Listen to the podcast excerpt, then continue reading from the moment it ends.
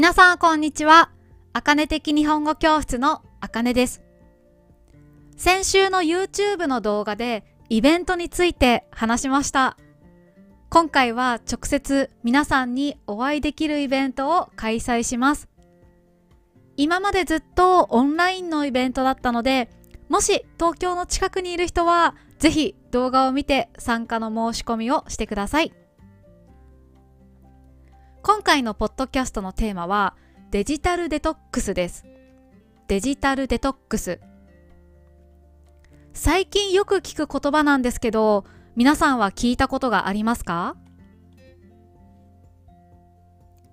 デジタルデトックスというのは、スマホやパソコンなどを見ないで SNS の情報から離れることです。以前、私がポッドキャストでスマホの画面を見ている時間を紹介したんですけど、覚えていますか？エピソードの131のスマホノーカローというテーマでスマホのスクリーンタイムについて話しました。まだ聞いていない人はぜひ聞いてください。YouTube や SNS に動画や写真をアップするとみんなの反応が気になるのでスマホを見る時間が多くなります。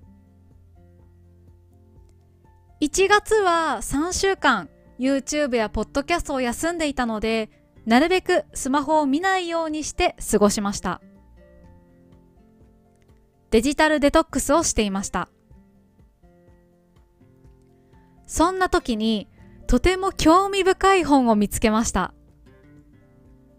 押谷みかんさんが書いたスマホの奴隷をやめたくてという本です。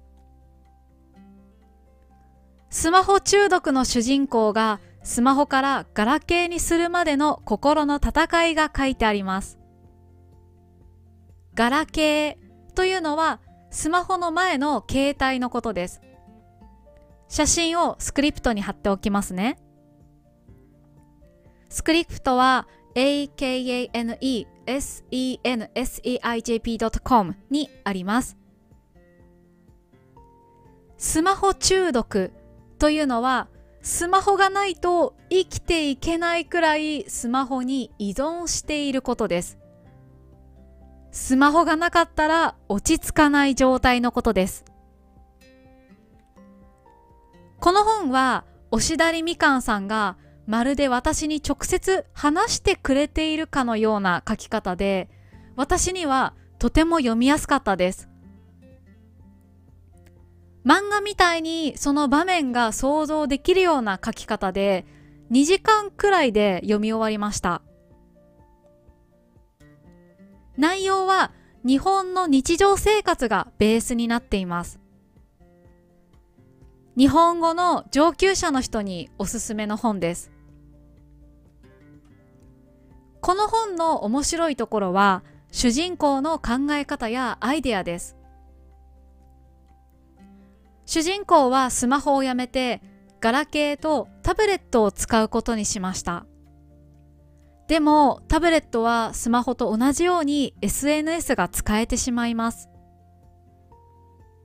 そこで主人公はタブレットをあまり見ないようにするためにいろいろな作戦を立てて実行します。その作戦がすごく面白かったので、興味がある人はぜひ本を読んでみてください。あまり内容を話すとネタバレになるので、本の内容はここまでにします。ネタバレというのは本や映画などの重要な内容を話してしまうことです。私はデジタルデトックスをしている間、スマホを見る代わりに本を読みました。スマホを見たくなったら少しだけ見て、なるべく近くにスマホを置かないようにしました。近くにあるとつい見てしまうので、これはとても効果がありました。皆さんもデジタルデトックスをしたことがありますか？ここからは漢字の読み方です。離れる、離れる。中毒。中毒。依存。依存。作戦。作戦。そういえば少し前にポッドキャスト専用のツイッターのアカウントを作りました。ポッドキャストを更新するときにこのツイッターでもお知らせします。